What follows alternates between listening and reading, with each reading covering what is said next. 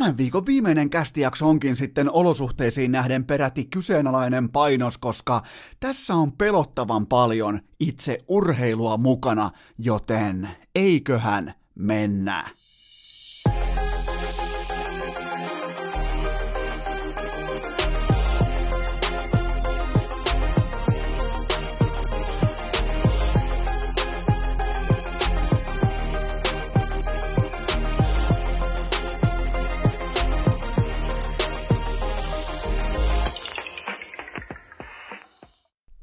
Tervetuloa te kaikki mitä rakkahimmat kummikuuntelijat jälleen kerran Suomen johtavan karanteenikästin pariin. On perjantai, kolmas päivä huhtikuuta ja nallekarkit, ne ei mene tasan. Ne ei mennyt just nyt teilläkään tasan tuossa keskiviikon jaksossa, koska Inno Esko pääsi heittää teille aika kovan bluffin heti siihen kärkeen ja täytyy kunnioittaa, täytyy silloin kun vastustajalla on se hyvä käsi, nice hand, kun pitää uskaltaa antaa se GG sinne chattiin, niin aika moni teistä otti hattua kouraan, että olitte hyvin valmistautuneet siihen, että okei, nyt vaihtuu kuukaus, nyt on huhtikuun ensimmäinen päivä, nyt pitää olla kaikki, aivan kaikki kaikki anturat pystyssä, että kuka tahansa voi kusettaa miltä kantilta tahansa, ja aika moni teistä ui Eno Eskon katiskaan liittyen siihen ihan ensimmäiseen segmenttiin, kun mä laitoin teille pienen pillin siitä aiheesta, että urheilukästi olisi myyty, joten täytyy nostaa teille hattua, että tulitte aika sankoin joukoin kertomaan, että nyt muuten meni sitten rapala koukkuja myöten tonne ihan vatsalaukkuun saakka, ja se oli sitten yhtä maalia sen jälkeen, joten nyt kun se meni noin nappiin, niin täytyy varmaan lopettaa se ura, mutta ne nallekarkit, ne ei mennyt nyt tasan nimittäin keskiviikkona. Mulla oli täällä vieraana Joni Jouhkimainen. Jouhki otti tiukasta kalenteristaan aikaa urheilukästin kuuntelijoille omalle fanihaaremilleen. Siellä on ollut nyt, on tullut, tullut kuulkaa sydänviestejä, on tullut rakkauskirjeitä, on tullut jopa niinku alamäki luisteluun liittyviä viestejä, että minkä takia se ei ollut topikkina, kun Jouhkihan on jopa kolme virallistakin kisaa käynyt alamäki luistelemassa, mutta siihen tuntiin ja varttiin mahtui tällä kertaa pelataan putipuhtaasti lähtökohtaisesti pelkkää pokeria, mutta ää, alettiin tuossa vähän puntaroimaan alle karkkeja. Se oli siis suurin piirtein tunnin vieraana urheilukästissä. Ja mä oon nyt tehnyt, tähän, tämä, tämä jakso on nyt numero 193, joten mun vyölaukussa on tällä hetkellä 192 valmista jaksoa. Ja Jouhki ilmoitti vaan seuraavana aamuna, se lähti siitä suora, suoraan kun lopeteltiin, se huristeli Porsellaan. Uuden karhealla Porsellaan paineli sitten kohti toimistoa, laitto koneet käyntiin, laitto serverit pystyyn ja ei muuta kuin peleille. Se pelasi pitkän pitkän session sinne ihan tota torstaina aamuun saakka saakka. Oliko se torstai-aamu? Pakko se on olla, koska joo, kyllä vain. Vai joskus ollut sitten, no ihan se ja sama, että se ei mitään väliä enää, mikä päivä lukee kalenterissa, mutta ää, pelas kuitenkin, kyllä se on pakko olla, se on ollut, pakko olla nimittäin keskiviikkoaamu, koska me tehtiin tiistaina, niin sen jälkeen se meni toimistolle, pelas pitkään keskiviikkoaamuun saakka ja ilmoitti vaan, että kyllä tuossa urheilukästissä nyt jotain on, että siellä kuitenkin kirjattiin tulokseksi sellainen, niin kuin laitetaan plusmerkki ja siihen sitten kol- korjaan kuusi numeroa perään six figures, joten tota, kyllä tuossa urheilukästissä jotain on, mutta se on jännä juttu, että se pätee vain vieraisiin. Se on oikeastaan tällä hetkellä myös urheilukästin ainoa myyntivaltti, että miksi kannattaa tulla vieraaksi, on se, että sen jälkeen menee omassa ammatissa kaikki nappiin seuraavan suurin piirtein ainakin nyt kolmen vuorokauden ajan, koska otetaan vaikka Mikko Rane Rantanen käy urheilukästissä, välittömästi kun tiputtaa mikrofonin, ottaa kynän käteen, se lennättää yksityiskoneella Coloradosta Joe Säkikki vähän kulmikkaasti kävelee, hyvä ettei sinne tota, Typhonin parkkipaikalle, laittaa kultaisen kynän käteen ja ilmoittaa, että tossa on 55,5 miljoonaa, että ole hyvä, niin se on jännä juttu, että nämä niinku, nousut tapahtuu kaikkialla muualla paitsi tuottaja Kobella ja meikäläisellä, joten tota, et ei se urheilukästin taika niin kuin ihan täällä ole kotikutoisesti, niin se ei kanna kauhean pitkälle, mutta hyvä nähdä, että vierailla kulkee ja hyvä nähdä, että ne on ottanut isoa boostia, varsinkin Jouhki nyt, joka kävi pudottamassa teille ihan hyvää informaatiota tuohon keskiviikon jaksoon. Olette käynyt kivasti kuuntelemassa myös siihen nähden, että, että tota, ei ole sellaista, podcastithan on, kaikki tietää, että podcastit on arkituote. Ne on ihan puhtaasti, ne kuuluu siihen tiettyyn tiettyä juttua, työmatka, töistä paluumatka, ruokatunti, ne kuuluu vaikka koiralenkki, mutta nyt meillä on kaikilla on kalenterit aivan päin persettä, jouhki, me, me tällä hetkellä me heräillään kuin jouhkimaan, sitten vaikka aamu, mennään aamu yhdeksältä nukkumaan ja herätään vaikka iltapäivän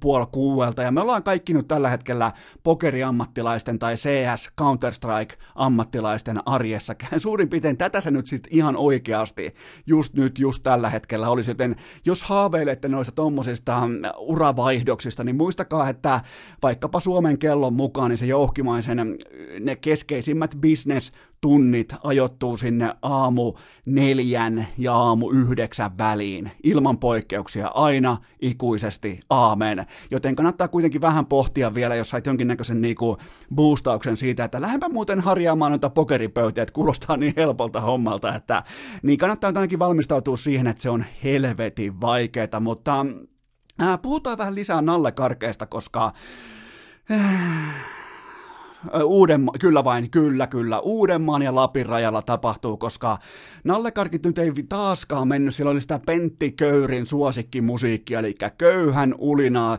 kommenttipalsta täynnä, Facebookit täynnä, koska paha Bottas, Valtteri Bottas matkusti sittenkin aivan almahätöisenä Lappiin, ja se on suurin piirtein tuossa, mä aloin katselemaan, että mikä on sellainen raja, että millä voi mennä Lappiin, niin se on sellainen, jos tienaa tuommoisen yli 7 miljoonaa vuodessa, niin sen jälkeen jälkeen voi lähteä vapaasti Lappiin. Että on aika paljon kyselty, että millä verukkeilla ihmiset ylittää rajaa ja millä, millä lupalapuilla, millä niin kuin näytöillä, mi, mikä on niin kuin se työnantajan käsky tai jonkinnäköinen. Näyttää palkkakuittia, missä lukee 7 miljoonaa vuosi. Ne ei muuta kuin ne sanoo ne sotilaspoliisit, että tervetuloa paha Bottas ja Lappiin asti vaan. Mutta se oli sellainen oikein mukava pienimuotoinen somekohu tuohon väliin, mutta täytyy kyllä sanoa niitä äh, sotilaspoliisejakin. Niitä on jonkin verran nyt mediassa, on ollut, on ollut vaikka TV-uutisissa ja näin poispäin, mutta ne, jotka pohti silloin, kun ne tuli tammikuun saapumiserässä armeijaa, että minä vedän kovan tuoton alokaskauden ja sitä jatkuu puolitoista kuukautta suurin piirtein. Sen jälkeen lyödään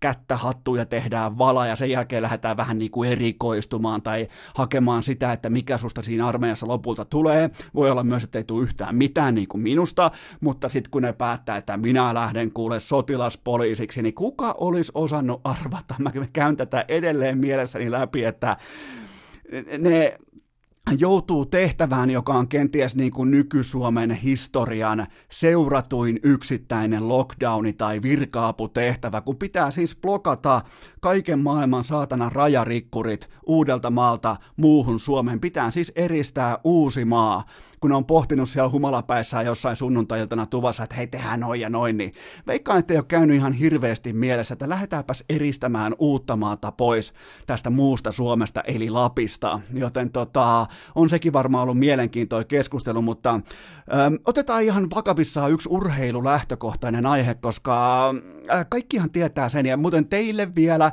täytyy myöntää tähän, oikeastaan tähän kohtaan mä sanon teille vielä, että ö, silloin kun tulee se vastustaja tulee se hyvä käsi vaikka pokerissa tai tulee se CSS, se todella hieno S-tappo tai jotain muuta vastaavaa, niin heittää se kunnioittava vaikka NHGG sinne chattiin tai sitten pelkkä GG, vähän kehua kaveria, että hyvä käsi, well played tai ihan mitä tahansa VPGG, niin tota, aika moni teistä laittoi mulle inboxiin nyt tuossa tuossa keskiviikon jälkeen, että, että nyt menitte sitten niin kuin aivan, aivan koukkuja myöten tähän aprillipilaan, joka nyt kieltämättä oli kyllä aika hyvä narratiivi heti siihen kärkeen, ja urheilukästillähän oli, kaikki lähtee aina ajoituksesta, muistakaa neuvotteluissa, urheilussa, urarakennelmissa, missä tahansa se on. Ajoitus, ajoitus, ajoitus, ja mä sain etupeltoposition siihen, koska vaikka te olitte kuinka tarkkana, että hei nyt se kuukausi vaihtuu, nyt se kuukausi vaihtuu, mutta ettehän te ollut silloin yöllä vielä lainkaan valmiita siihen, että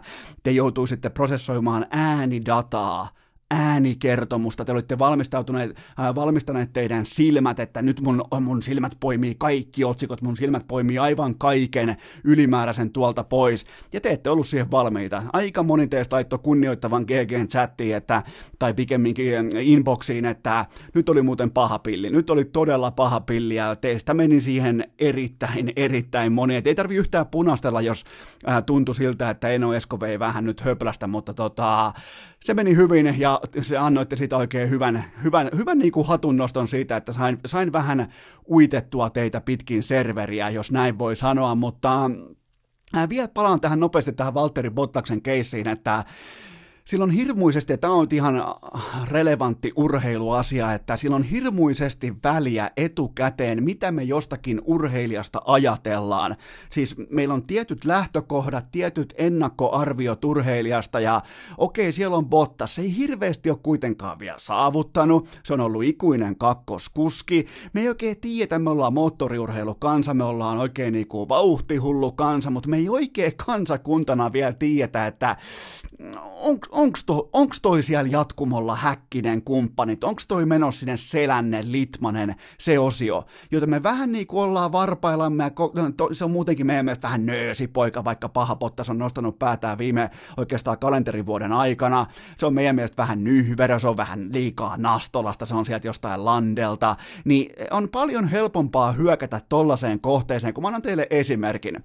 Jos tonne olisi yksityiskoneella lentänyt Kimi Räikkönen kuule, niin kommenttiosiot, hyvä ettei kolumnitkin ja kaikki urheilutoimittajat laittaa, että hei klassista Kimiä, että Kimi on se äijä, että se painaa Lappiin, vaikka on karanteenikäskyt laittanut, että nyt Sanna Marin saa, nyt saa sitä omaa lääkettä, että kyllä Kimi on kova. Ja siis miettikää, tämä olisi kääntynyt välittömästi päälailleen, kun siihen Bottaksen tilalle heittää Kimi Räikkösen, joka on meille se Iceman, se on meille se äijä, joten tämä pätee kaikkeen urheiluun. Aina kun tehdään arvioita pelaajista, tehdään sun suosikkisentteristä, sun vihasentteristä, niin vaikka ne olisi ihan täsmälleen sama pelaaja, se sun vaikka, jos olet vaikka S-fani, se Lukon pelaaja voi olla paljon paljon parempi kuin sun pelaaja, mutta sulla on niin voimakkaat tuntemukset, etukäteisarviot, etukäteisolettamukset siitä tilanteesta, joten sä et pysty prosessoimaan sitä oikein puhtaasti läpi, ja sen takia sä kompastut todennäköisesti aivan omaan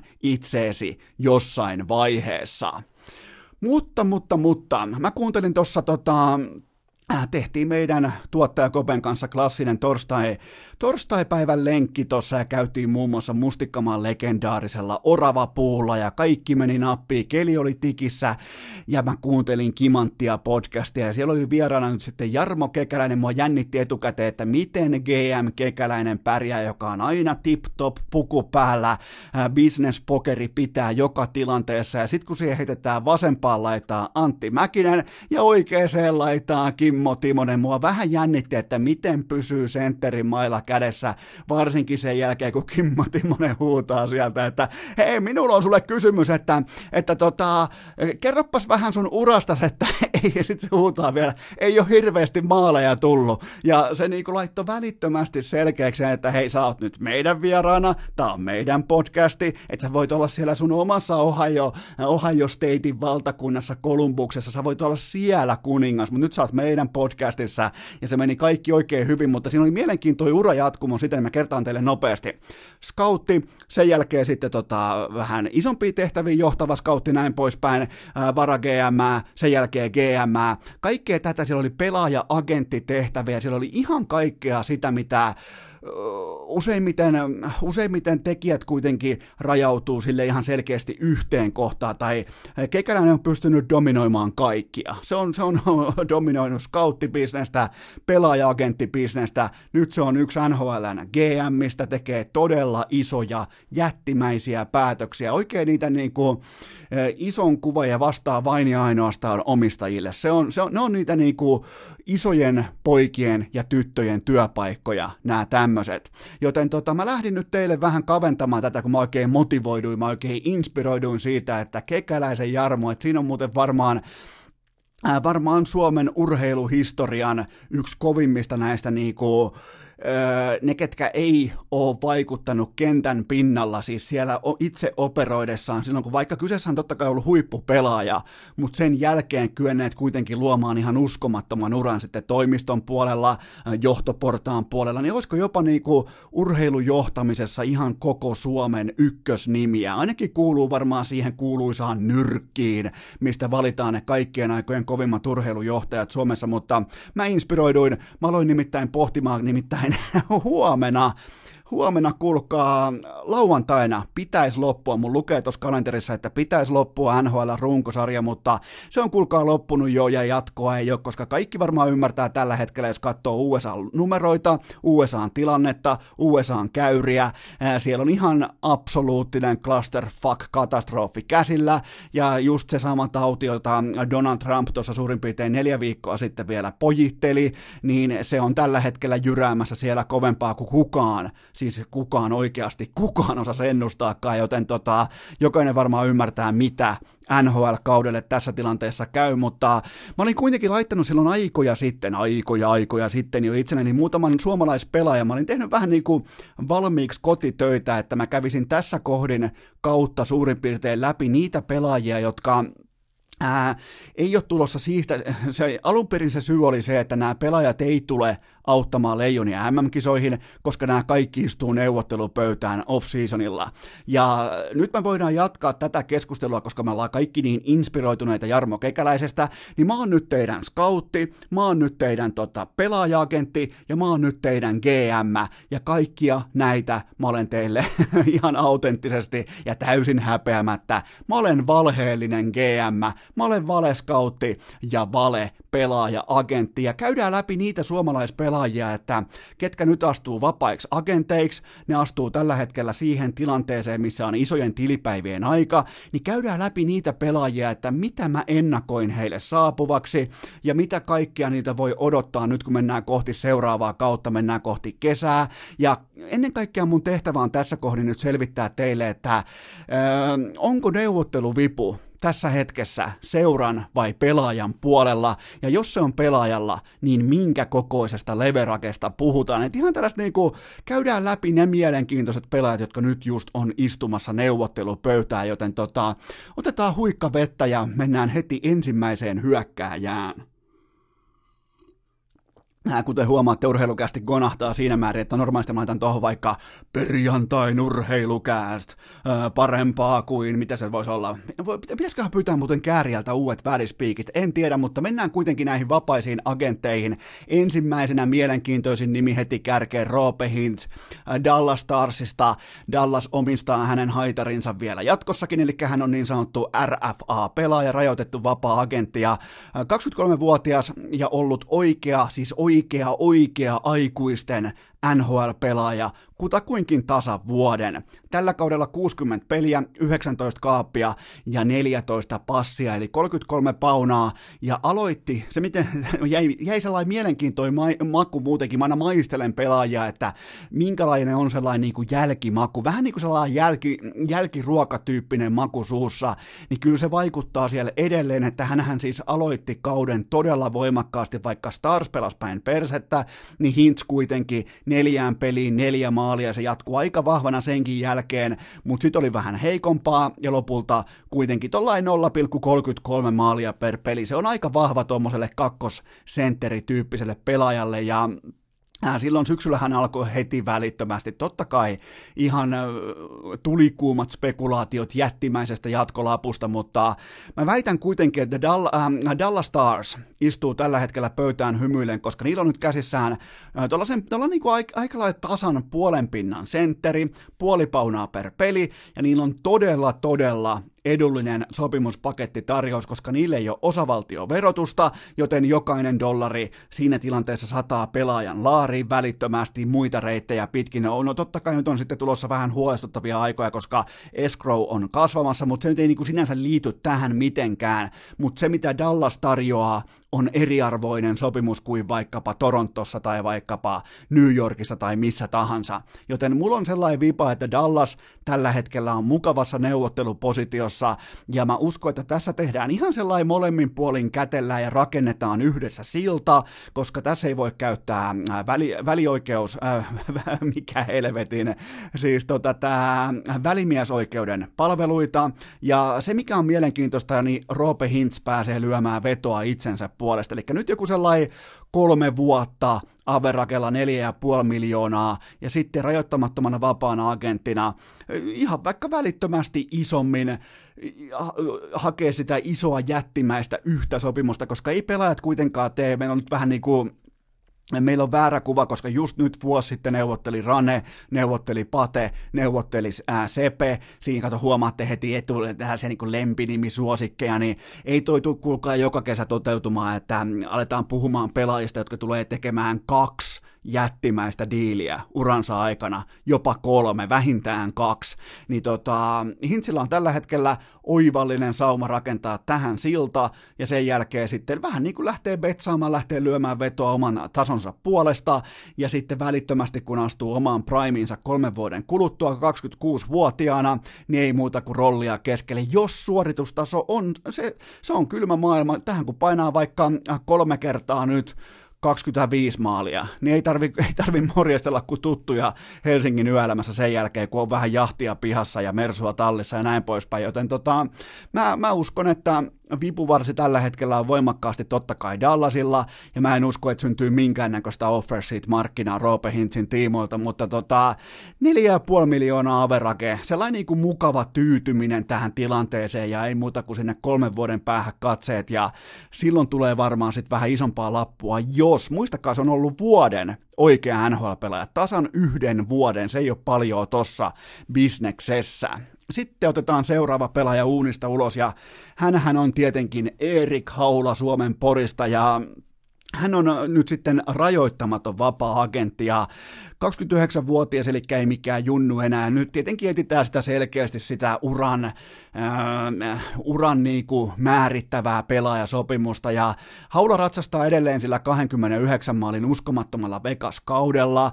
Viime syksynä, viime syksynä vahva startti, ja sen jälkeen ei oikeastaan mitään muuta kuin yksi Fajansa äh, timanttinen haastattelu Suomen mediassa, missä ehdotettiin, että asepalvelus, nämä edellä mainitut spollet, ne pystyisi hyppäämään hyppäämään pois asepalveluksesta, jos ne tois 50 tonnilla vaikka rynkkyjä mukanaan sinne kasarmille, mutta tota, fakta on kuitenkin se, että Erik Haula vaihtaa pelipaitaa kerran sataan peliin, se kertoo aina jotakin, ei kaikkea, mutta jotakin, siis aina sekä NBA, NFL, NHL, se kertoo aina jotakin, kun sä oot tuollaiseen suurin piirtein 400 otteluun, sä oot vaihtanut neljästi seuraa.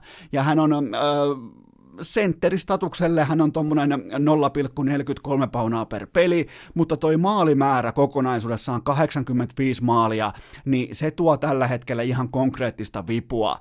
Ja tota, eiköhän isä Haula etsi lippua, joka takaa tuommoisen 5-6 vuoden tulevaisuuden, ja se on toki sitten ihan eri asia, kun ymmärtää Haulan loukkaantumishistorian kaiken sen, niin kuka uskaltaa sitoutua Haulan kanssa pitkään diiliin. Se voi olla se kaikista mielenkiintoisin vaihe tässä neuvottelussa, että mistä asti jo, nyt, nyt voi olla ihan hyvinkin se tilanne, että haetaan ihan sieltä NHLn pohjalta, lähdetään etsimään, siis ihan niin kuin en yhtään ihmettelisi, jos niin kuin heittomerkeissä niin kuin kuka tahansa näistä Red Wingseistä tarjoaa nyt sitä optimaalisinta rahasummaa, ja sehän lähtee välittömästi sinne, joten tota, tämä voi olla hyvinkin sellainen kesä, jonka jälkeen Erik Haulan ei tarvi haaveilla enää ikinä menestyksestä, joten tota, Haulan neuvotteluvipu on mun papereissa ver- melko tavalla vaatimaton, koska liiga tällä hetkellä on täynnä nuorempia verrokkipelaajia keskikaistalla ja, ja tota, se,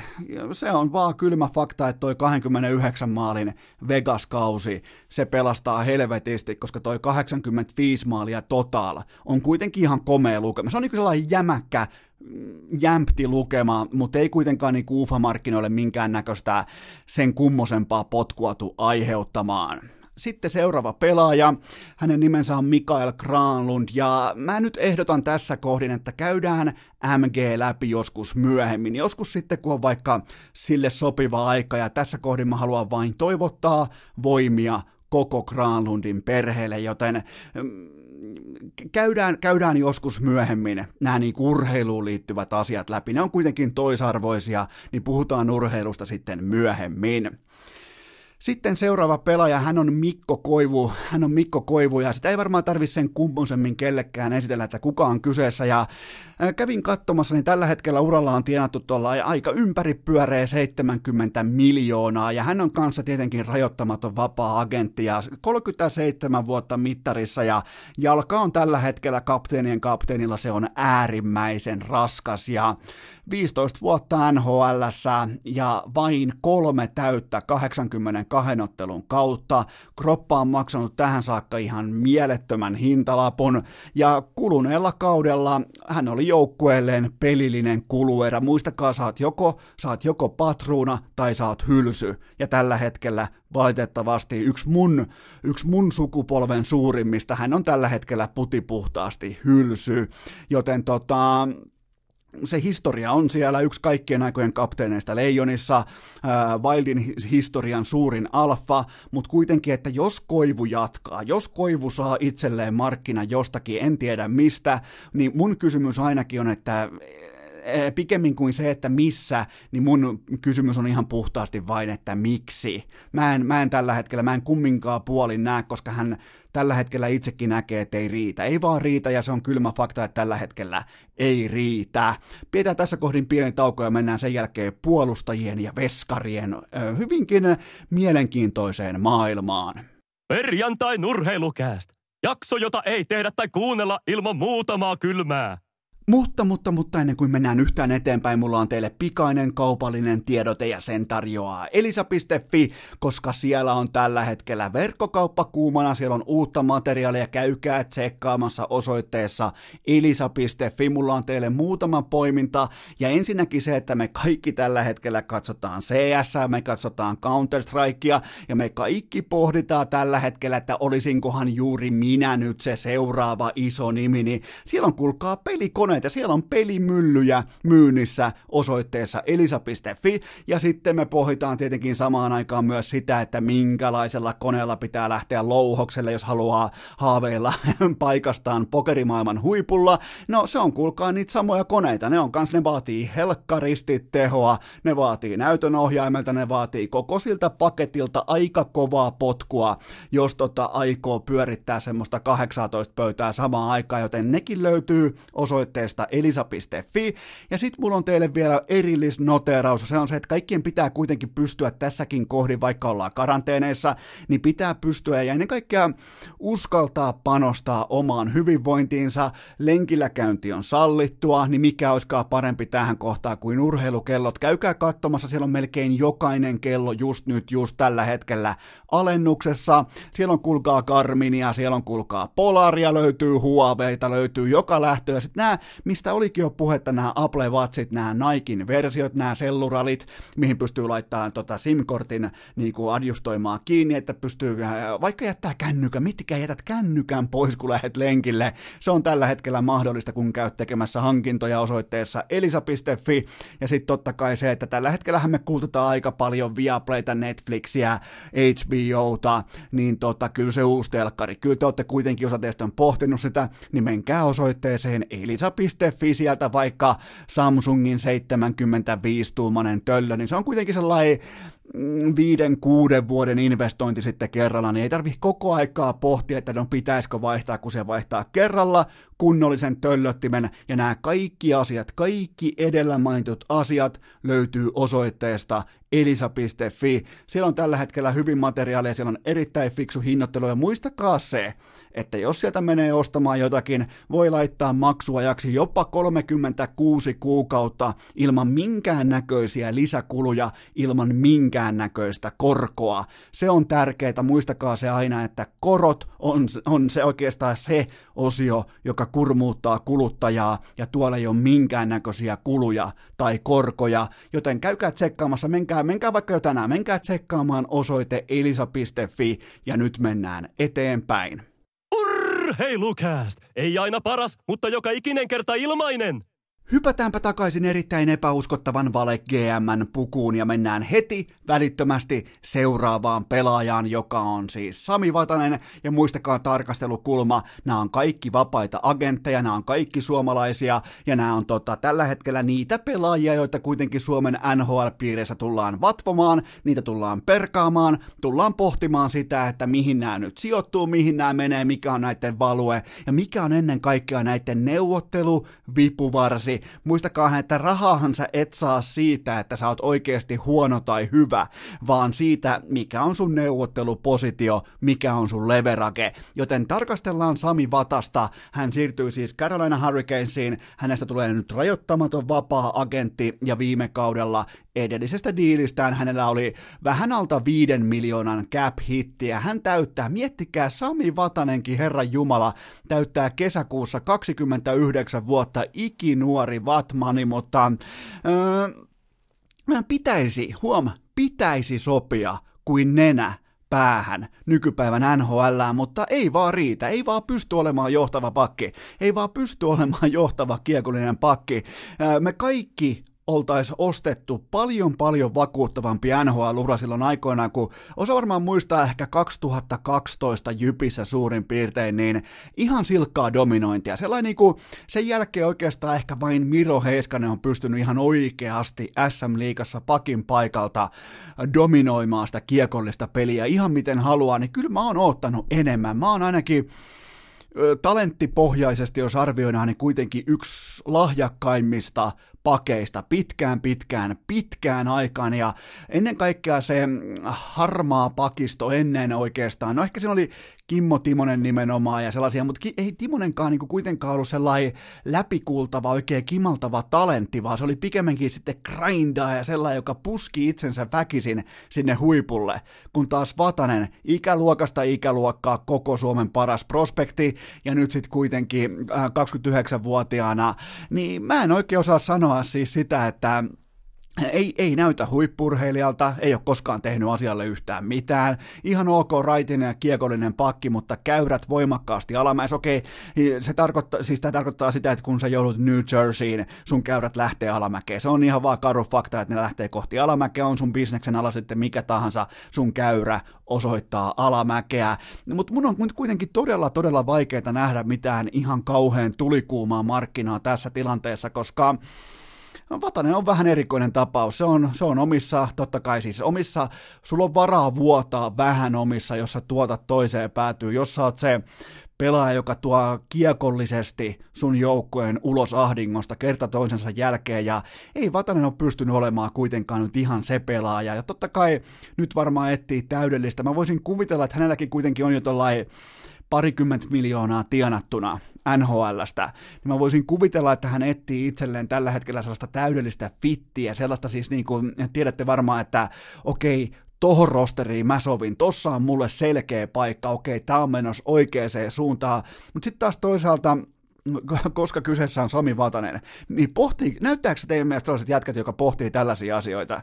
Vai onko se vaan niin kuin ihan kylmästi katsoo dollari kerralla, että okei mä menen tonne. Selvä homma, mä menen, mä menen Red Wingsiin. Tämä on mielenkiintoinen asia nähdä, että mikä on nyt suunta, mikä on tilanne, mutta Sami Vatanen joka tapauksessa, mä oon oottanut enemmän. Mä oon oottanut kokonaiskuvassa se ensimmäiset ajat Anaheimissa antoi odottaa ihan helvetin kovaa uraa. Kaikki varmaan muistaa, olisiko ollut 2015, 2016, niin jopa niin kuin johtavan kiekollisen pakin merkkejä.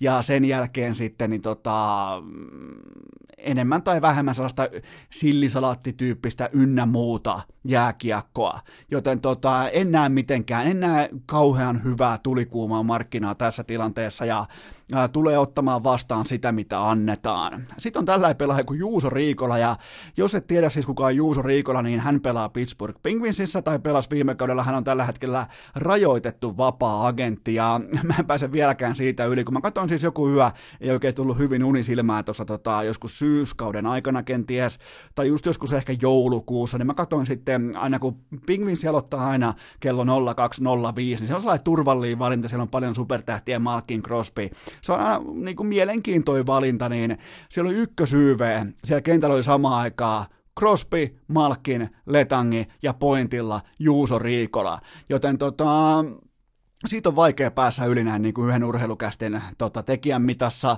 mutta 26-vuotias pelaaja varmaan katsoo, se on, se on, taitaa olla oikeutettu välimies oikeuteen, niin se varmaan katsoo ihan kylmästi, että mitä pukuherrat sanoo, ja mä voin sen verran spoilata, että ne ei tule ihan hirveän jäätäviä numeroita teille kertomaan, tai meille, tai kellekään. Se tota, tulee olemaan varmaan aika tylyä tekstiä, koska kyseessä on just sellainen pelaaja, että kuuluuko NHLään vai ei, ja eiköhän toi kortti vähitellen kohtaalla ole jopa katsottu.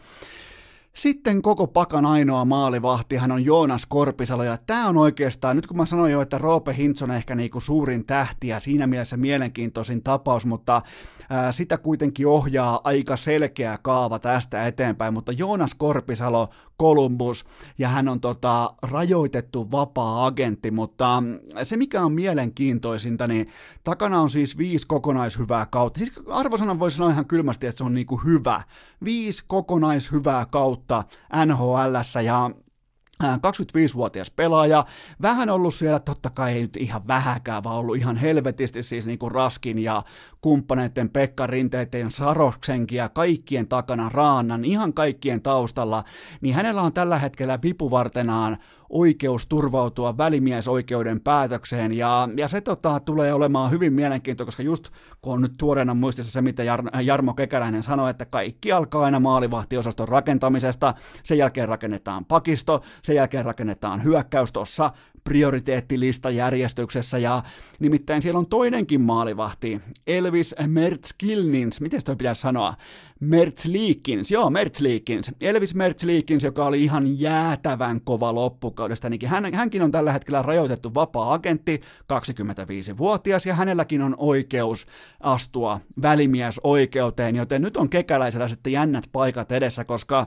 ö, välimiesoikeus tulee, koska näillä on kuitenkin nyt ollut aika vahvat näytöt just nyt, just tässä, ja, ja nyt pitää etsiä sitten verrokkipelaajia, verrokkipalkkanauhoja, verrokki, verrokki kaikki äh, niin kuin valueita sieltä, että mitä tämmöiset pelaajat pitää saada, ja Korpisalolla on vielä se All-Star-nimeäminen siellä taustalla, niin ei niitä All-Star-veskoja nyt ihan joka paikassa pyöri tossakaan liikassa, niin äh, tulee Tulee kaiken kaikkiaan mielenkiintoinen tilanne, mutta Korpisalon tapauksessa alkukausi, se oli vaisu, se vääristää numeroita hieman. Joulukuun puolivälistä eteenpäin erittäin vahva tuli All-Star-valinta, ja uran käyrät ja rakenne povaa sitä, että nyt hänet myös kiinnitetään, tehdään kunnon, kunnon oikein niin kuin viimeisen päälle sopimus, ja se mitä Kekäläinen muistan aina, koska muistatte varmaan silloin, kun Ryan Johansen pelasi, tätä ei sivuttu, äh, sivuttu edes tuossa Kimanttia podcastissa, mutta muistatte varmaan sen, kun Ryan Johansen pelasi Columbus Blue äh, Jacketsissa, niin mä muistan semmoisen jonkun haastattelun, missä Kekäläinen sanoi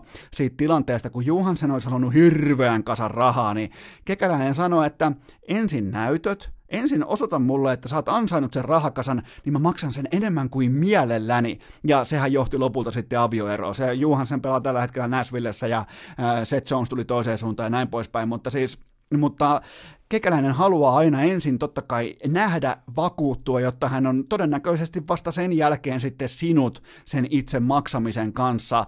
Ja kyllä nyt kuitenkin tilanne on se, että kekäläisellä on kaikki eväät sementoida se maalivahtiosasto, se mikä piti olla ihan fiasko, ihan katastrofi, kun kaksinkertainen vesinävoittaja lähtee, niin itse asiassa, jos se pystyy sementoimaan ton veskariosaston näillä kahdella nimellä, niin se voi olla todella, todella laadukas, siis tästä seuraavat viisi vuotta eteenpäin, kuusi vuotta eteenpäin, joten tota, Kekäläisellä on todella mielenkiintoinen tällainen niin kuin triangeli neuvottelutilanne, missä on kaksi veskaria, sitten on vielä välimiesoikeus, sitten on totta kai se, mitä organisaatio haluaa, koska kyllä varmaan niin kuin nämä veskarit se tulee haluamaan, ja tämä myös tarkoittaa sitä, että Korpisalo pystyy hakemaan tästä nyt itselleen sen, sen lapun, ettei tarvi sitten häpeillä. Ja tämä tulee olemaan, miettikää, sekin on tullut jostain niin kuin ihan puskista ilman sen kummosempaa niin kuin ylimääräistä hypeä tai mitään vastaavaa, vähän niin kuin puskista päässyt iskemään, ja hän tulee tekemään tässä kohdin varmaan aika vakuuttavan sopimuksen, mutta sanon vaan sen vielä, että kekäläisellä, miettikää kekäläistä, hänellä on sauma kiinnittää, siis tämä on nyt ihan niin kuin mutuilu, ja kenenkään ei tietenkään tarvitse pitää missään muussakaan suhteessa urheilukästiä yhtään minään, mutta hänellä on tällä hetkellä sauma kiinnittää sekä Mertzliikins että Korpisalo samalla hintalapulla, mitä Bob Rovski sai vapailta markkinoilta. Miettikää, tämä on tähän, siis suurin piirtein viiden miljoonan averageja on tällä hetkellä. Siihen sauma on chanssi saada noin molemmat veskarit kiinni, että ne on yhteensä 10 miljoonaa ää, pölliä pois salarikäpistä. Ne ei se nyt ihan täys fiasko kuitenkaan ole, mutta tämä jää mielenkiintoiseksi. Ja siinä oli samalla myös urheilukästi Vale GM-osio, Vale Scoutti-osio, Vale äh, mikä se kolmas oli, se oli tota toi pelaaja-agentti, ja kyllä tuossa tulee varmaan niinku, Hintz tulee saamaan isoa dollaria, Öö, Korpisalo tulee saamaan kohtalaista dollaria, kai se Vatanenkin vähän saa dollaria, mutta tota, käydään tosissaan myöhemmin läpi toi Mika ja Granlund sitten, kun se on ajankohtaista, sitten kun se on, on sopivaa. Mä sitten joskus, mulla on siitä muistiinpanot kyllä tehtynä, mutta käydään se sitten myöhemmin läpi, koska nyt on paljon merkittävimpiäkin asioita meneillään, mutta tota, mennään seuraavaan aiheeseen.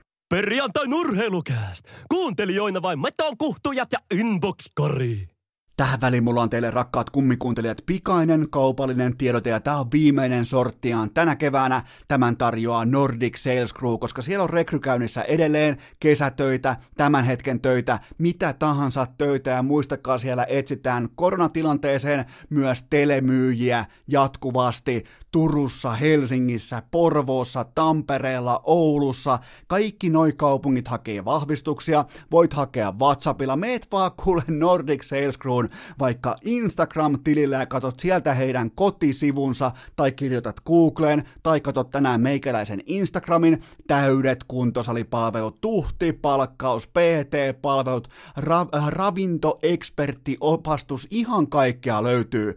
Joten miettikää tässä tilanteessa, oisko se sun uusi työnantaja, oisko se Nordic Sales Crew. Siellä on tällä hetkellä pitkiä puita uunissa, menkää hakemaan töitä, menkää hakemaan kesätöitä ja kertokaa kaverille. Mä menen takuuseen tosta paikasta, siellä on oikein mahtava drive tällä hetkellä, joten Nordic Sales Crew tänään meikäläisen Instagramissa, ja tää on myös heidän viimeinen kaupallinen tiedotteensa, joten Nordic Sales Crew kaikkiin niihin tilanteisiin, kun etsit joko uutta työpaikkaa tai kesätöitä.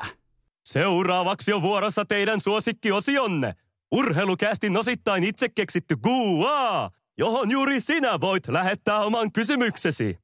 Jääkiekko kaukolossa ei tapahdu yhtään mitään missään muualla paitsi totta kai diktaattori Lukasenkon Valko-Venäjän jääkiekko-liigassa, mutta siitä mulle nyt ei ole valitettavasti teille viimeisintä finaaliraporttia. Taitaa se Jonost, taitaa johtaa finaalisarjaa tällä hetkellä voitoin 3-0, ja se mitä mä kävin muuten katsomassa, niin niiden vieraspelaaminen ihan kuin joku 2000-luvun alun äh, New Jersey Devils, tyyppi niin kuin viimeiset 15 vieraspeliä, 8-0 peliä tai jotain vastaavaa, joten siinä on aika hyvää vieraspuolustamista, mutta mennään kuitenkin, te olette lähettänyt kiitettävästi kysymyksiä, että vähän niin kuin nyt tällä hetkellä kannatte reppuselässä koko urheilukästiä näillä teidän kysymyksillä, niistä saa joko ihan kokonaisia segmentti-ideoita, tai sitten päässään niputtamaan ne kaikki kauniisti tähän QA-osioon, kuten tehdään justiinsa nyt, ja otetaan heti tuottaja Kopen kysymyspussukasta ensimmäinen kuu ulos. Herättääkö TPSn johtoporras toiveita paremmasta huomisesta? No tuota tuota, Tämä on näiden upporikkaiden omistajien käytännön tason lausunto siitä, että TPSllä on merkitystä. Tässä investoidaan pikemminkin tulevaisuuteen, huomiseen kuin just nyt, just tähän hetkeen. Ja tämä far, äh, niinku farsin kierre, niin en mä usko, että se nyt kuitenkaan ihan saksilla leikkaamalla – lähtee tästä pois tai se on mitenkään historiaa välittömästi, mutta on tämä nyt kuitenkin niinku, tämä, tämä tuo uskottavuutta, tämä tuo sellaista tiettyä, niinku, että nyt on niinku, ne, ne ketkä siis, te, ongelma on ollut pitkään se TPS, että ei ole sellaista kasvoilla höystettyä, varustettua, selkeää johtajuutta. Aina on ollut jonkinnäköisiä ö, hankkeenpoikia pyörimässä jaloissa, mutta koskaan ei oikein pystynyt osoittamaan sormella, että okei, toi tossa on se johtaja, okei, toi on tuolla johtaja. Nyt on selkeästi johtoryhmä, erillinen johtoryhmä tehty, pestattu, palkattu, Erkka Westerlund, Saku Koivu. Siinä on pelkästään jo sellainen tutkapari, että menee ihan niin kuin suomalaisen jääkiekon historia, jos aletaan mittaamaan uskottavuutta. Joten tota, siltä osin ei varmasti jäädä sortiksi. Ja lasten pöydässä on toki sitten itse Santtu Jokinen lusikoimassa pilttiä ruokalapulle vielä. Tässä on todennäköisesti ainakin vuoden verran, mutta ö, tiivistettynä Koivu Westerlund urama on tulevaisuus ja Jokinen on tämä hetki ja jokainen voi siitä ynnäillä, että kauanko siinä kestää, että se tulevaisuus, se näkymä, se visio, se kokonaispaketti, iso kuva saadaan niin kristallin kirkkaaksi, että voidaan keskittyä yhä voimakkaammin just tähän hetkeen, tähän päivään, mutta jos katsoo niin kuin katsoo kaiken kaikkiaan tuota TPSn tiedotetta, niin se oli selkeä, oli selkeä löytää vastuu ja oli selkeä, selkeä löytää se, että kuka on vastuusta, vastuussa mistäkin kenellekin. Joten tähän saakka suurin piirtein kymmenen vuoteen nyt, niin kukaan ei ollut vastuussa yhtään kenellekään yhtään mistään. Supercellin pojat on ampunut rahaa sinne keskelle aivan tukkamärkänä ja kukaan ei ole vastuussa kellekään. Joten nyt on ainakin niin kuin, jopa niin kuin ihan jokainen penkkiurheilijakin pystyy katsomaan, että kuka vastaa kenellekin, äh, mikä on kenenkin tehtävä ja näin poispäin, mutta tota, ei nämä, ei nämä niin kuin kulttuurimuutokset ei kuitenkaan tapahdu hetkessä, se ei ole mikään sellainen, että nyt siellä on äh, Westerlundilla näkyvä rooli, sinne tulee Saku Koivua iso rooli, niin kulttuuri ei muutu yhdessä yössä, mutta ne askelmat sen kulttuurin muuttamiseksi voi tietenkin alkaa vaikka välittömästi, totta kai näiden työ, itse työ alkaa, työsopimus alkaa ensimmäinen viidettä, mutta mä en kuitenkaan lähtisi lataamaan vielä vaikkapa ensi kauteen mitään jäätäviä odotuksia, että nyt palaa, nyt palaa menestys Turkuun, vaan, vaan tota, toi on ylipäätään liian iso kaunis ja perinteikäs organisaatio siihen, että sitä kohdellaan kuin räsynukkea. Joten nyt on ainakin selkeä kuva, nyt on ainakin niinku, on, on niinku jämpti ote siitä, mihin on toi porukka, toi organisaatio, kaikki se urheilupuoli on menossa, joten tota, siinä mielessä tämä herättää toiveita paremmasta huomisesta, mutta nyt malttia. Maltti on melkein, maltti on melkein yhtä tärkeä työväline tässä kohdin kuin substanssi, osaaminen, kokemus, Westerlundin briljantti kokonaiskuva, koivun dynaamisuus, koko turkulaisen urheilun kasvot, niin, niin nyt on melkein maltti sitten yhtä isossa roolissa ja mä voisin melkein olla jopa nopeammallakin, se on pakko todeta, että mä olisin melkein tota, nopeammin luottavainen tähän kaikkeen, jos seuran nimi ei olisi HCTPS, eli Vierumäen palloseura. Siitä on kuitenkin sellaista niin kuin, äh, tällä hetkellä sellainen erittäin voimakas vihkoon vetämisen kulttuuri on päässyt lyömään läpi tuossa organisaatiossa, niin ei se ihan hetkessä tule muuttumaan. Seuraava kysymys. Mitä tuntemuksia Mikko Rantasen metsänraivaussessio herätti? No kaiken kaikkiaan tunteen siitä, nyt kun on aika vaikeaa ylipäätään Suomessa, suomalaisuudessa, kaikki tämä korona, kaikki jotenkin aletaan koko ajan asettumaan napit vastakkain, kaikki alkaa ahdistumaan tietenkin siihen, että ollaan karanteenissa, ollaan pois duunista, arki on erilaista, niin tota, kyllä tämä antoi tunteen siitä, että kaikki päättyy vielä hyvin. Ja tämä oli vähän niin kuin sellainen presidentillinen puhe, mutta raivaus sahalla joten tämä nyt tarvi, niin kuin tämä viikko tarvi Mikko Rantasen esiin, astuminen, esiin astumisen ja se myös onneksi saatiin. Seuraava kysymys. Onko Andrei Hakulinen kevään kovin siirtohaku? Onpa muuten kova, vähän niin kuin haikurudon muodossa. Onko hän kovin siirtohaku liigassa? No kaksi todella hyvää sesonkia, verrattain aika kokenut pelaaja, kaksi todella hyvää sesonkia Kouvolassa ja nyt sitten Lukossa sellainen puolinapakka Suomen rajojen sisällä ihan kouriin tuntuva rahastus. Mä tykkään tästä, miten tämä tarina kulkee, mä tykkään mitä on tehty, mä tykkään millä näytöillä otetaan seuraavia askelmia, joten tässä, ei niinku, tässä on pelkästään voittajia. Ihan alkaen vaikka Kalle Saastetista, Lukosta, totta kai itse pelaaja, niin tässä on paljon voittajia. Tämä on hyvä haku, hyvä pelaaja ja viimeiset 99 peliä liigaa, 76 paunaa, ja eikä tällaisia 188 senttisiä monipuolisia niin kuin pelaajia, ei niitä kuitenkaan nyt ihan joka nurkan takana majaile. Mutta kovin haku oli kuitenkin se, miten joku lukkofani selvitti tämän koko hankinnan. Eli Lukon Instagramissa oli jaettu jotain satunnaisia numeroita, taustalla soi Neon kakkosen kemiaa, ja joku näistä numeroista ynnäs, että siitä syntyy sana, oliko nyt niinku hagulinen, haguline, tai jotenkin näin niinku tosta ö, kemiallisten, miten se nyt menikään, kemian alkuaine taulukon pohjalta ynnäili, laski tämmöisen kaavan, mikä muodostaa tämän sanan haguline, ja sitten mä oon siis nähnyt tästä yhden screenshotin, niin mä nyt operoin sen varassa, mutta se oli kova haku, se oli niinku, ja muutenkin Lukollekin, Lukon somejengille pisteet siitä, että aika visaisen porkkana laittoi sinne porukalle ja joku sen kävi sitten noukkimassa sieltä pois. Ja, ja tota, tässä muuten my, nyt tulee myös herättyä siihen, koska äh, Hakulinen on nimenomaan syntynyt 90 tasan. Ja 90 syntyneet on Herran Jumala jo kolmekymppisiä. Ja justiinhan ne vasta pääs baariin, niin kyllä tässä niinku, just tuli katsottua vähän hakullisen uraa taustaa tilastoja, niin, niin herran jumala, 90, 90 syntyneet täyttää 30 vuotta. Se, niinku, se vaati sellaisen jopa niinku omakohtaisen hiljaisen hetken ja Tähän väliin mä totean teille, että muistakaa se, että Voltin koodi urheilu, se antaa sen miinus seitsemän euroa ekasta kotiin kuljetustilauksesta. Aika monelle varmaan tällä hetkellä luo, niin kuin ruoan kotiin tilaaminen on, on ajankohtaista, liity Voltille ja sieltä sitten käytät koodia urheilu, saat miinus seitsemän euroa sun ekasta kotiin kuljetustilauksesta. Sitten mennään seuraavaan kysymykseen. Kuinka ison aukon Otto Paajasen pohkeet jättävät IFK-pukukoppiin? No erittäin suuren sekä pukukoppiin että kentälle. Pukukopissa raporttien mukaan, tai siis mun tietojen mukaan, tota, Paajasen rooli on sellainen niin kuin maltillisen, harmonisen, tahdikas pikemminkin kuin mikään niin kuin värikäs persona, mutta oli kuitenkin niitä harvoja karvaperseitä HIFK kokoonpanossa erittäin niin kuin pys, niin kuin maila vahva pelaaja, pysyy kiekossa, tekee niitä oikeita pieniä asioita, mitkä johtaa tuossa lajissa voittamiseen. Okei, Jarno Pikkaraisen porukassa se on vähän vaikeaa, koska niin kuin valmennuspuolella ei vaan riitä.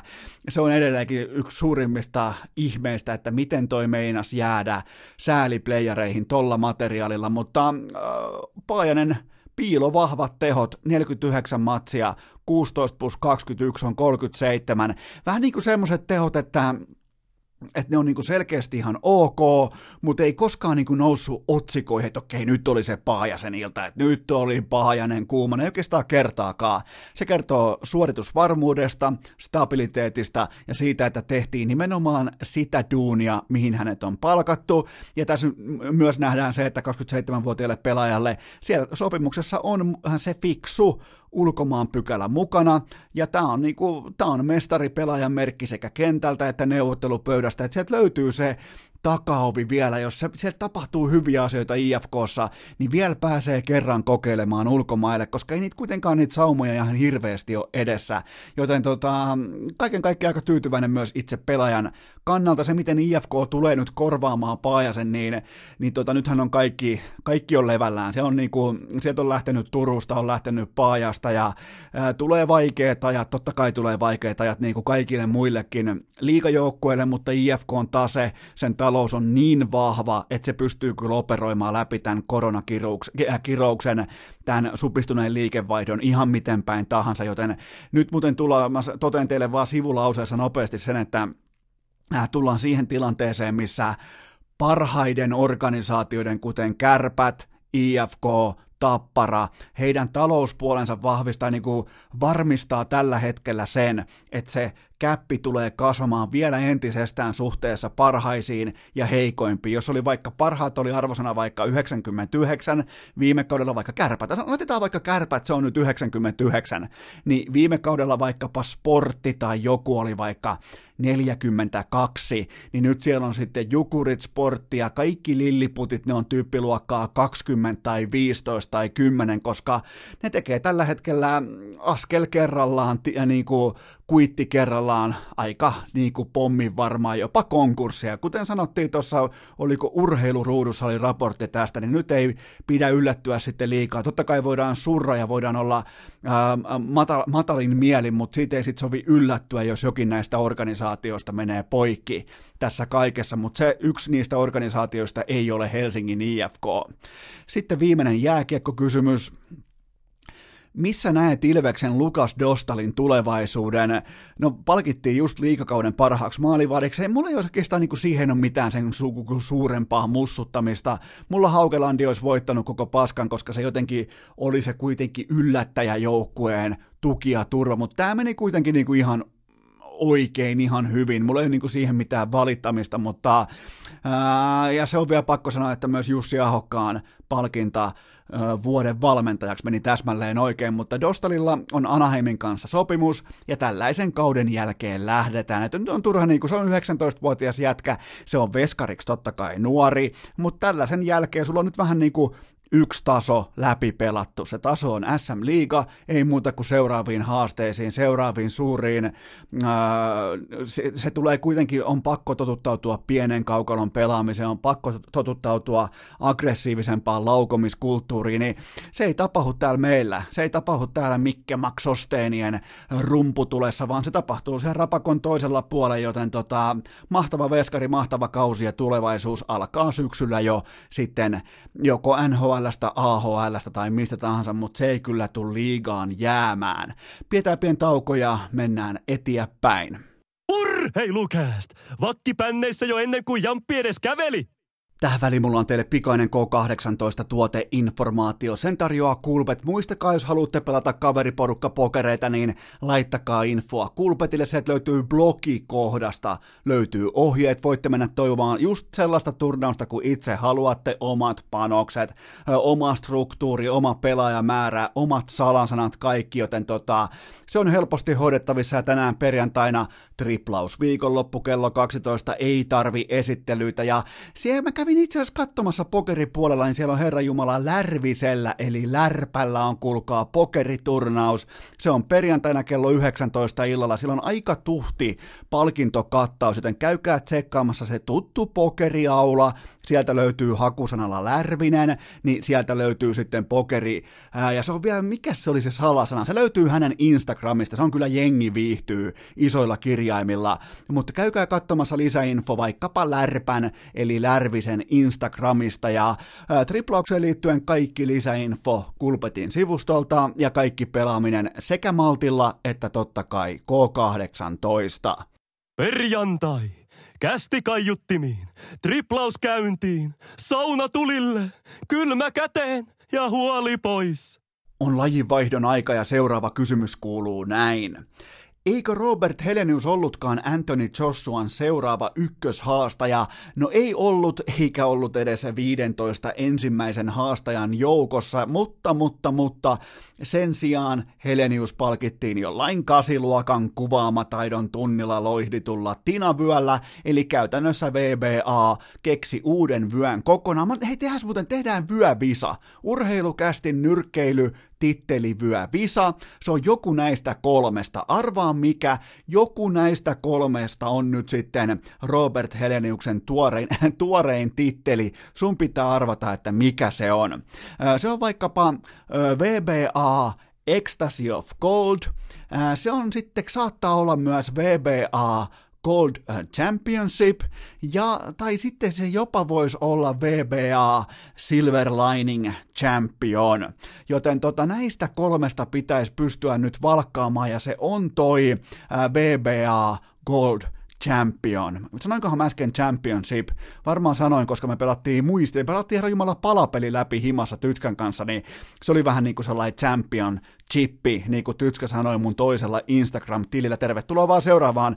Seuraamaan löytyy Nikin Esko Seppanen alta se Instagramin tili, mutta fakta on kuitenkin se, että Helenius on jo 36-vuotias ja tässä kohdin alkaa jokainen ottelu olla melko suuri riski ja, ja tota, Ää, se vaatii nyt kuitenkin semmoisen yhden tai kaksi vastaavaa shokkivoittoa ennen kuin tämä niinku iso pyörä pyörähtää, koska ei nämä Jossuat ja Fyyrit tuu mitään Heleniusta vastaan. Ollaan ihan rehellisiä, ei ne tuu mitään Heleniusta vastaan ottelemaan, koska ni- ei riitä vaan veto, ei riitä vaan siis maksava asiakas päättää, että ketkä ottelee missäkin kukaan haastajalistalla missäkin, ja tämähän on siis tietenkin ihan täys fraud ja täys vitsi, mutta pitää tietenkin suhtautua sellaisessa iloisessa aprillihengessä koko ammattinyrkkeilyyn ja löytää sieltä sellaisia jatkumoita, ja koska Helenius Lions oli budjetoitu tiettyyn äh, laatikkoon tai kategoriaan ennen tätä Brooklynin iltaa, sieltä tuli shokkivoitto, niin ei tuolla olla vielä valmiita tekemään mitään muutoksia niihin oikeisiin rahamatseihin. Joten tämä oli tällaista niin kuin suomalaista hurmosta liittyen siihen, että kyllä nyt meidän roppe on Joshua vasta ja maalailtiin jo jonkinnäköistä niin kuin, äh, illuusiokuvaa jostain Wembleyltä, että kohto meidän roppe. Ei ole lähelläkään. Ei, ei, ei Herra Jumala ei ole lähelläkään ja sitä ei niin kuin yksi, yksi vahinkovoitto, shokkivoitto, skandaalivoitto, mikä tahansa voitto, niin se ei tee kesää tai talvea, koska se, se polku oli lanattu vain toiselle heistä ja toista varten ei ollut mitään suunnitelmaa, niin näin se toimii se valittu taktiikka nyt sitten tosi paikassa. Ei niillä ollut mitään valmiuksia rakentaa Heleniukselle yhtään mitään. Näin toimii nyrkkeily. Tervetuloa realismiin. Seuraava kysymys. Kenen syytä tämä uskomaton UFC 249 farssi on? No tää on nyt ihan, ihan absoluuttisesti, tää on, tää on kestämätöntä, tää on naurettavaa, tää on surullista, tää on Dana Whitein piikkiin menee tämäkin, mutta hän pystyy sen myös kantamaan ja nyt sitten tehdään Khabibista oikeastaan pelkuri käyttäen tätä niin kuin koko globaalia pandemiaa lyömäaseena ja UFC tanssii tällä hetkellä todella ohuella langalla ja Dana White esittää, ettei hän huomaisi, mitä USAssa tapahtuu juuri nyt. Tämä on kaikki nyt aikaa, tämä on noloa, tämä on jotenkin sä et nyt halua olla se urheilusarja, joka just nyt ottelee omia bisneksiään tällä, tässä tilanteessa, tässä hetkessä, kun USA on siis aivan katastrofaalinen tilanne tällä hetkellä käsillä. Ja jopa niissä kaupungeissa, jotka aiheuttaa ihan konkreettisesti myös niin kuin meillä Suomessa jatkuvaa seurantaa, jatkuvaa, niin kuin, että me tietää, että mikä on tilanne tällä hetkellä New Yorkissa, me tietää, että USA on noussut maailman listan kärkeä liittyen näihin tartuntoihin, kaikki se, ja mutta joo, äh, nyt pitäisi uskaltaa, tai nyt pitäisi niinku, Dana Whitein pitäisi tällä hetkellä pystyä aistimaan se tilanne ja pystyä aistimaan se huoneen lämpötila, että nyt ei ole todellakaan sopivaa vitsailla mistä, että mä teen mitä tahansa, että mä saan Habibi ja Fergusonin samaan häkkiin. Ne kaikki on tällä hetkellä ihan täysin tois, kolmois, nelois arvoisia asioita, joten tota, mutta tämä on, on eri asia olla niinku, äh, niinku badass ja niinku maailman niinku, pahin tai pädest urheiluliika. Se on eri asia kuin olla tyhmin, idioottimaisin, vääriten ajoitettu ja näin poispäin. Nyt ollaan just sillä suurjakolinjalla, että se on helvetisti nyt hopeeta jaossa just nyt UFClle. Seuraava kysymys. Kuinka paljon Wimbledonin peruuntuminen harmittaa tennisvihaajaa. No tässä tilanteessa, tässä tarjonnassa, niin, niin todella paljon. Mä olisin varmaan katsonut kaikki ottelut.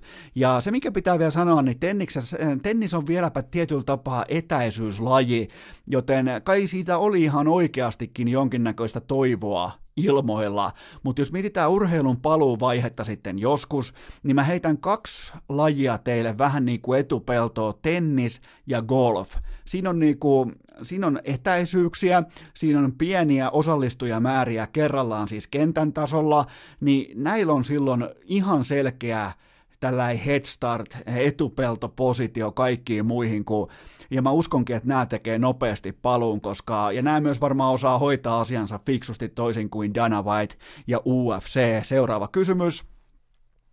Miten kommentoit Norwich-pelaajan pornosivuskandaalia? No tuota, kyseessä on nuori urheilija poika ja useimmiten nämä niin kuin topparit ja pakit, niin kyllähän ne on aikamoisia runkkareita ja käteenvetäjiä, että ei tämä nyt ihan mikään hirveä shokki ollut ja oikeastaan niin kuin ihan kaikki huippurheilijat lähtökohtaisesti on hanskapoikia, paitsi NFL-legenda Philip Rivers. Se ei, niin kuin, se ei tuhlaa siittiöitään. Tietäjät tietää seuraavaan kysymykseen. Joko tuottaja Kobe sai selvitettyä, millä ihmeen syyllä Ruotsin futiksen treenipelit jatkuvat edelleen? No tota, jos, jos sitä niinku ei kerro nämä joukkueet ja se niinku itse urheilun taso, niin kyllä poliisi kertoo ja siellä kaiken tämän pandemian keskellä. Ruotsissa on siis ihan täysin katastrofaalinen tilanne koronan kanssa, niin miettikää, poliisi joutuu menemään katsomaan sinne kentille, että mitä helvettiä siellä tapahtuu. No siellähän pelataan totta kai aivan persettä myöten fiksattuja jalkapallootteluita, siellä on kulkaa viritettyjä hevosia laukkarata täynnä jossain vitosdivarin treenipeleissä, ja mä uskallan myös ounastella, että tähän viimeiseen kolmeen viikkoon on pelattu aika napakka määrä niin sanottuja haamuotteluja, eli laitetaan joukkue A ja joukkue B, ja toivotaan, että tulee vedonlyönti actionia ja eikä kukaan pelaa yhtään missään. Siis laitetaan pelipaikaksi vaikka Vaala, siellä kohtaa vaikka tota, Kalasataman ää, tota, kaukolaukojat, ja sitten siellä kohtaa vaikka Tuusulan tatut, ja kertoimet on tossa, ottaa actionia sisään, ja sen jälkeen vaan toivotaan, että kukaan ei huomaa, että missään ei ollut minkäännäköistä peliä. Joten tota, ei tule kauhean yllätyksen, sille on aina syynsä, miksi pelataan. Aina on siis aina on olemassa syynsä sille, miksi urheillaan. Ja tässä tapauksessa, kun kaikki tiesi, että se ei ole liikunta, se ei ole urheilu, se syy on olemassa jossain, ja se on tietenkin likainen vedonlyöntiraha.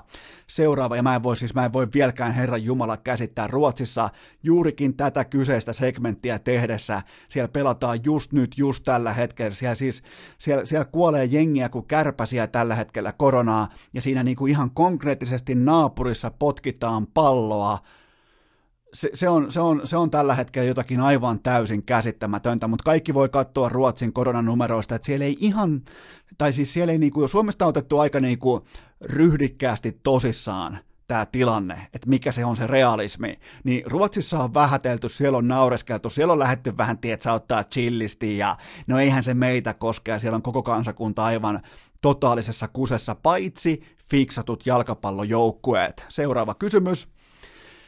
Missä vaiheessa Tuomas Määtän seurasiirto etenee? No tota, lajinahan on siis jääpallo, ja meillä jääpallopiireissä pidetään tällä hetkellä hengitystä, koska Pettersson Erik Pettersson jätti SKAan ja meni AIK. Toisin sanoen tämä tarkoittaa sitä, että Venäjän dollari, dollariliigassa olisi ulkomaalaistontti auki nimenomaan SKAssa.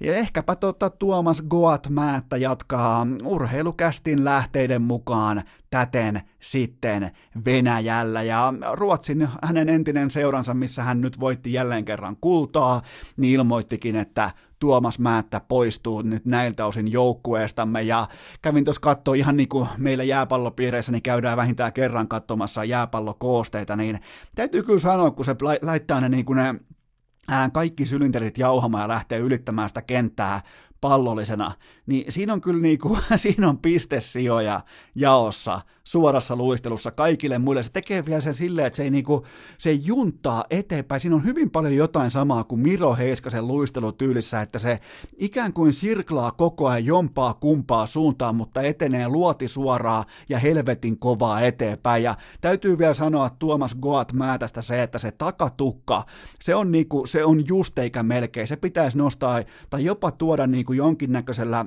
äh, hävittäjäsaattueella Ruotsista Suomea laittaa jääpallon museoon, koska siinä on takatukka mintissä ja mun arvio, urheilukästin arvio on se, että hän jatkaa uransa SKAssa, joten siinä oli myös samalla jääpallon nurkkaus. Mennään oikeastaan suoralta tänne ihan viimeiseen kysymyssegmenttiin. Mitä tässä nyt turha alkaa tekemään minkäännäköisiä tausta- tai niinku, äh, välijinglejä? Seuraava kysymys kuuluu näin. Miten on mahdollista, että Aleksi B OG häviää Virtus Prolle.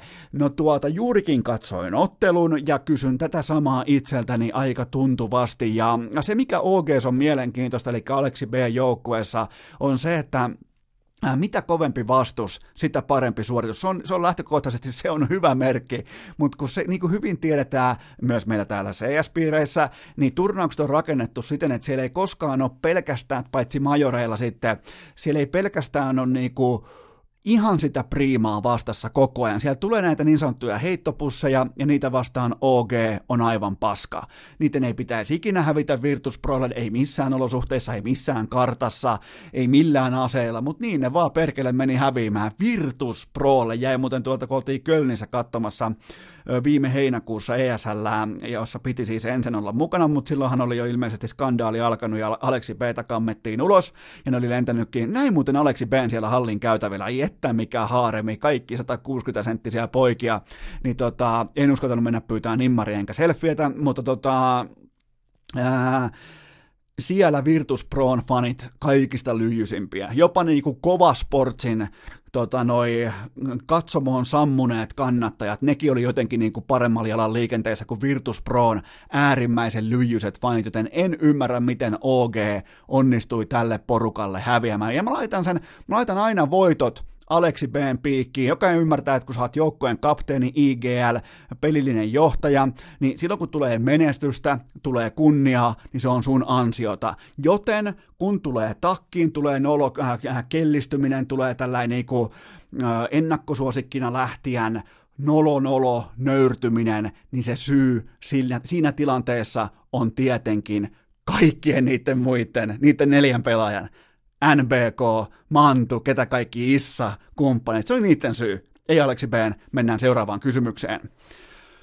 Olisiko ensin syytä palkata kuoleman arkkitehti pelin johtajakseen? Ja tämä on itse asiassa aika hyvä spekulaatio, koska nimenomaan arkkitehti nimensä mukaisesti pelaa IGL ja on sellainen niin kuin taktikko, älykkö, pelin sisäinen arkkitehti, mutta tota, itse asiassa tällä hetkellä arkkitehti painaa penthouseissaan ihan uskomattomalla ADRllä ja ratingillä ja voitaisiin oikeastaan ihan tässä niinku suoraan lennosta vaikka operoida trade.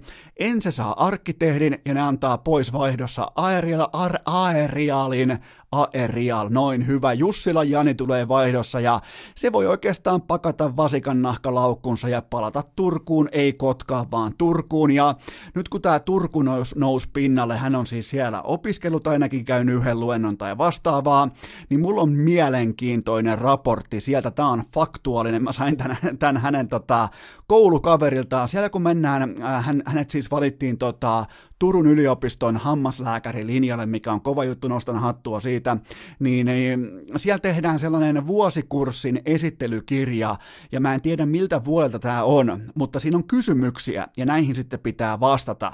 Ja Aerial vastasi seuraavasti seuraaviin kysymyksiin. Kysymys numero viisi. Kerro jokin random fakta itsestäsi, ja Aerial vastasi näin on välillä aika perseestä. Tämä kaikki on siis ihan faktaa. Hän sanoi, että on välillä aika perseestä.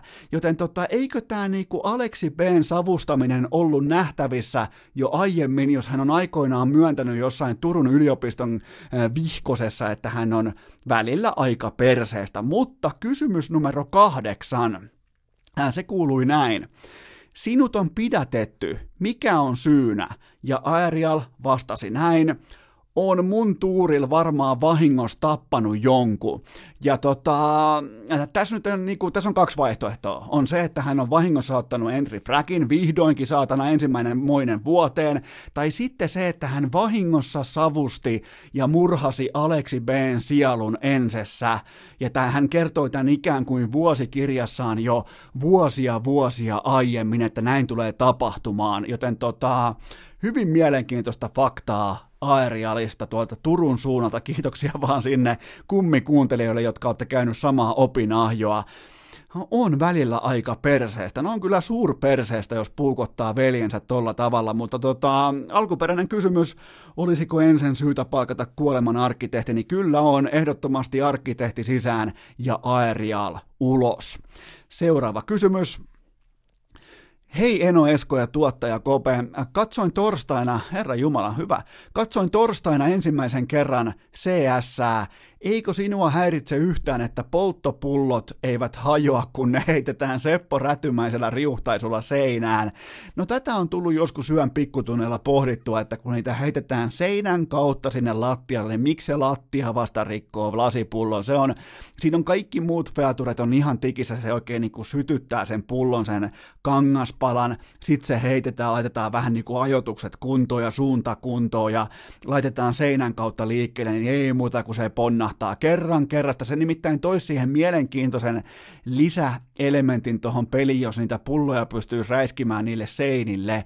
Siten, että jos joku tekee vaikka jonkinnäköistä äh, tota, puhtimäkityyppistä kyykkytreeniä siellä laatikon takana, niin sen pystyisi valuttamaan. Kyllä, nyt muuten, nyt valve tarkkana. Jos ei niin kuin jamppi saa teihin liikennettä, niin Eno Esko saa nyt valveen pojat tarkkana, nimittäin sellainen muutos tuohon peliin, että jos sen heittää seinälle, se tietenkin räjähtää siihen niin kuin oikeassa elämässä, niin pystyy valuttamaan sitä niin kuin palavaa nestettä niiden laatikoiden takana olevien ihmisten päälle. Miettikää, Herran Jumala, mä oon, mä oon mullistanut Counter-Strikein tässä ja nyt, tämän kysymyksen voimin.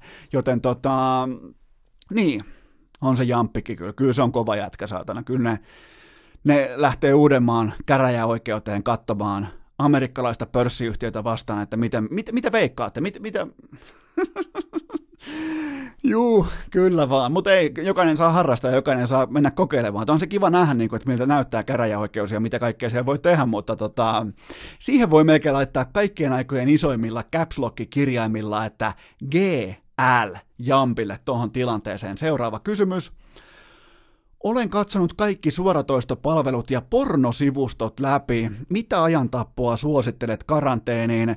No meillä, meillä on siis nyt tämä viikko ollut palapeliviikko ja mä en muistanutkaan, miten uskomaton huuru siitä pelityypistä on päällä koko ajan. Ja meillä oli vielä sellainen peli, jossa se pelilaatikon kannen kuva, niin siitä piti niin kuin ennakoida ja ennustaa, että mikä on siitä seuraava vaihe, ja sen mukaan tehdä sitten paloista se lopullinen versio, niin voi hyvä luoja sentää, miten veti.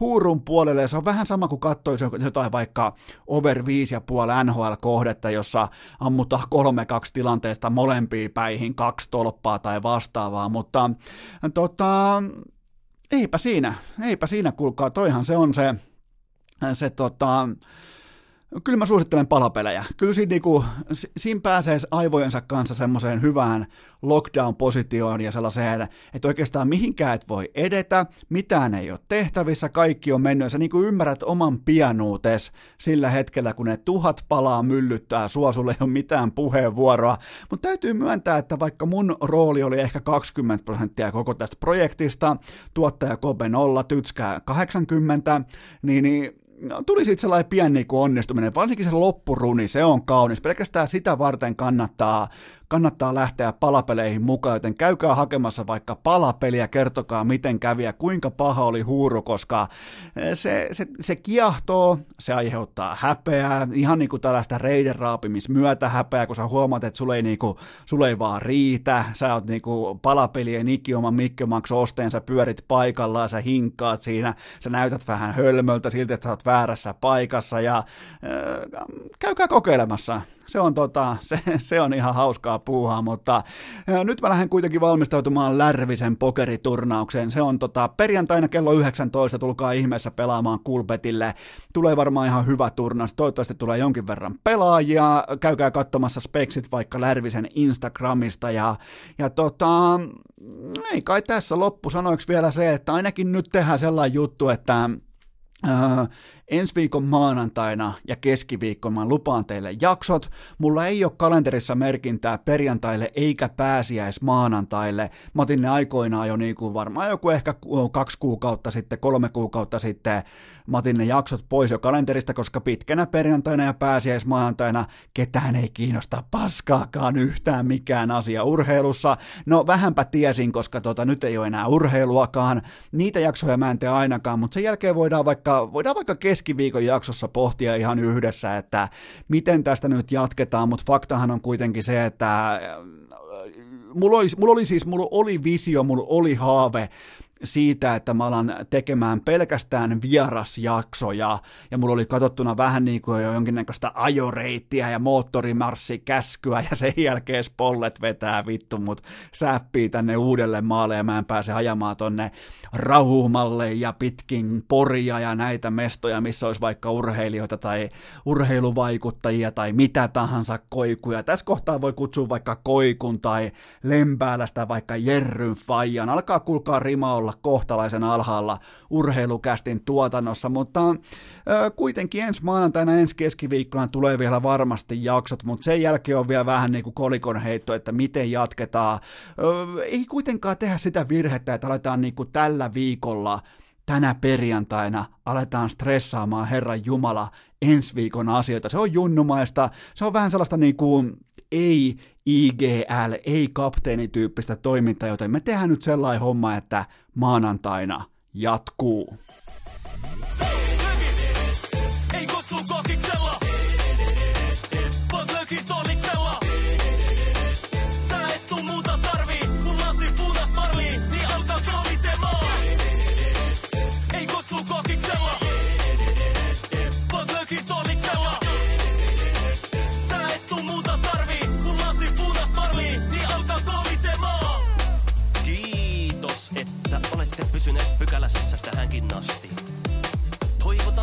kaikki tervetulleeksi myös jatkossa. Muistakaa nauttia elämästä arjen vastoinkäymisistä huolimatta. Allekirjoittanut kiittää ja kuittaa. Peliä. Oliko tämä jo tässä?